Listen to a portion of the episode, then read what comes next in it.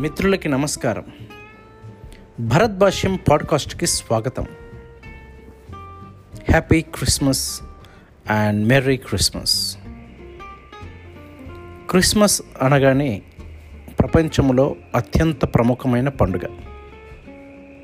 మనందరికీ తెలుసు క్రిస్మస్ అంటే క్రీస్తు జన్మదినం లేదా క్రీస్తు జయంతి. ఈ క్రిస్మస్ యొక్క ప్రధానమైనటువంటి సందేశం ఏమిటంటే క్రీస్తు జన్మించినప్పుడు పరలోక దూతలు అనేక మంది జనులకు ప్రత్యక్షమై ఒక సందేశాన్ని ఇచ్చారు.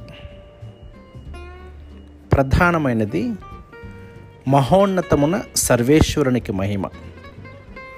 భూలోకమున మంచి మనసు కలవారికి శాంతి సమాధానము కలుగునుగాక అని సందేశం ఇచ్చారు అనగా ఈ భూలోకములో మంచి మనసుతోటి జీవించే వారందరికీ దేవుని మహిమలో భాగస్థులవుతారు అన్న సందేశంతో పాటుగా మనమందరం కూడా కల్మషరహితులముగా పాపరహితులముగా జీవించాలన్నది దేవుని యొక్క సంకల్పం.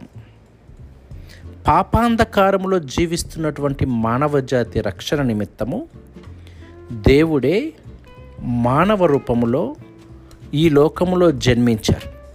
ఆయనే క్రీస్తు ప్రభు. ఈ క్రీస్తు ప్రభువుకి మరొక పేరు ఇమ్మానువేలు.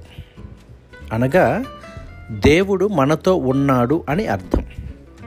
మరి ఈ క్రిస్మస్ పండుగ ద్వారా దేవుడు మానవులతోటి జీవించడానికి వేంచేసి వచ్చారన్నటువంటి సందేశాన్ని ఇస్తూ ఉన్నది.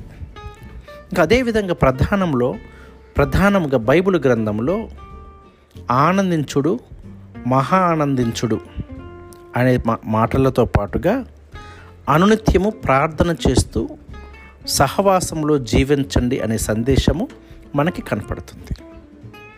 ఇక ఈ క్రిస్మస్ పండుగ ద్వారా సర్వ మానవాళికి కూడా క్రీస్తు ప్రభువు రక్షకుడు అన్నటువంటి సందేశంతో పాటుగా క్రీస్తు ప్రభు ఏ విధంగానైతే ఓ చిన్నారి బిడ్డలాగా పశువుల పాకలో సామాన్యుడిగా జన్మించి ఉన్నాడు. మనము కూడా అదే విధమైన సామాన్యమైనటువంటి జీవితంలో ప్రేమ శాంతి సమాధానము సంతోషముతోటి జీవించాలన్నదే క్రిస్మస్ సందేశం. మరి ఈ క్రిస్మస్ పండుగ అనగా పెద్ద పెద్ద లైటింగులు stars Christmas trees Santa Claus gifts కాదు. వీటన్నిటికంటే ముఖ్యంగా ప్రతి హృదయములో కూడా క్రీస్తు జన్మించాలి అని క్రైస్తవులు ప్రార్థన చేస్తారు. క్రీస్తు శాంతి మీ హృదయంలో సదా వర్ధిల్లునుగాక అన్నటువంటిది ప్రధానమైనటువంటి సందేశం. ఆ శాంతి సమాధానము సంతోషము మీ అందరికీ కూడా కావాలని దేవుడు ఇవ్వాలని మనసారా ప్రార్థిస్తూ మరొకసారి అందరికీ happy Christmas. God bless you. Thank you. ఈ పాడ్కాస్ట్ మీకు నచ్చినట్లయితే మీ మిత్రులతోటి షేర్ చేయటం మర్చిపోవద్దు.